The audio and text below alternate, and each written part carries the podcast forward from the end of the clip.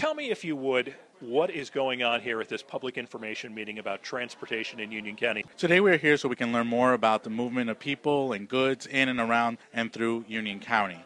As you know, transportation is critical to the county's economic viability and quality of life.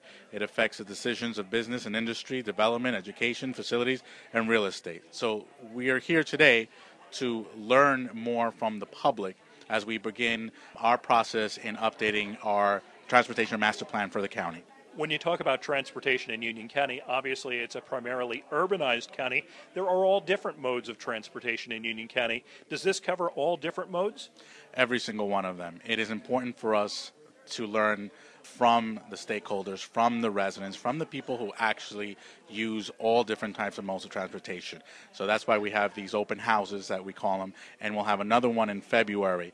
Um, there's also a website that uh, residents can log on to and do a short survey and also uh, sign up to get more information throughout the process. That website is ucnj.org backslash TMA survey folks who are listening to this can just click the above link on the podcast and you'll find that uh, link there as well so you don't have to worry about writing it down. With what's going on in Union County, obviously it's also affected by what takes place at a state level and even at the national level.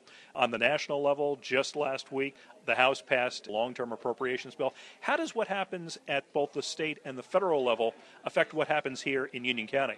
Let's take this example of the master plan with information that we gather and we analyze and we put together, we'll be able to go to the state level or the federal level and let them know what the needs are of Union County with this master plan. So this is critical for us to be able to go after future funding. And as for what happens in the federal level and the state level, we take advantage of whatever we can as far as funding for transportation and the needs of the county and the residents whatever area of transportation funding there is, we'll go after. But it always helps to be able to show federal officials studies and suggestions and literally show them what the residents need and what Union County needs. So it's very important for us, uh, and that's why we have these sessions to be able to get as much input from the residents, the actual people who use uh, the modes of transportation every day.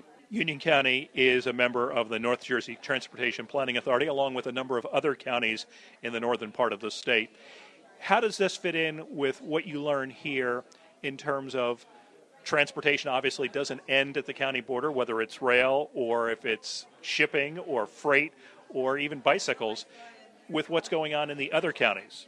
Well, it's funny you say that because in this open house taking place here in uh, Cranford and uh, Union County, we had elected officials and even uh, engineers from other counties, from Somerset, from Middlesex, and because you're right, it doesn't end at the borders of Union County. So we have been taking a regional approach. Besides just the county, we've been taking a regional approach to talking about the things that matter for us and for residents. Because the other thing you have to, that we are very cognizant of is that other residents from other counties come into Union County to work and to play and to uh, visit. So it's important that we take a regional approach versus just thinking about just our small, you know, piece of the pie in New Jersey. So it's funny you say that, but there are literally other county officials here from other counties to take a look at what our needs are and what our plans are going to be, uh, so that we can make a regional effort. One of the interesting statistics that was shared during the brief public presentation was that the number of people who are commuting into Union County is equal to the number of people who are commuting out of Union County, about 150,000 people. Is that something that has changed over the years?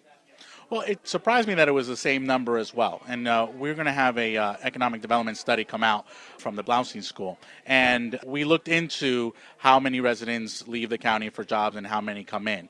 It's something that obviously is important to us to know. It obviously has to do with job growth. It has to do with different sector jobs tech jobs are in certain areas, industrial jobs are in other, port related jobs in obviously certain areas. So it's important to us to, to, keep in mind how many people are coming in, how many folks are going out, but at the end of the day, they're all using the same roads, coming in and coming out, and they're all using either buses or trains or, uh, or other methods.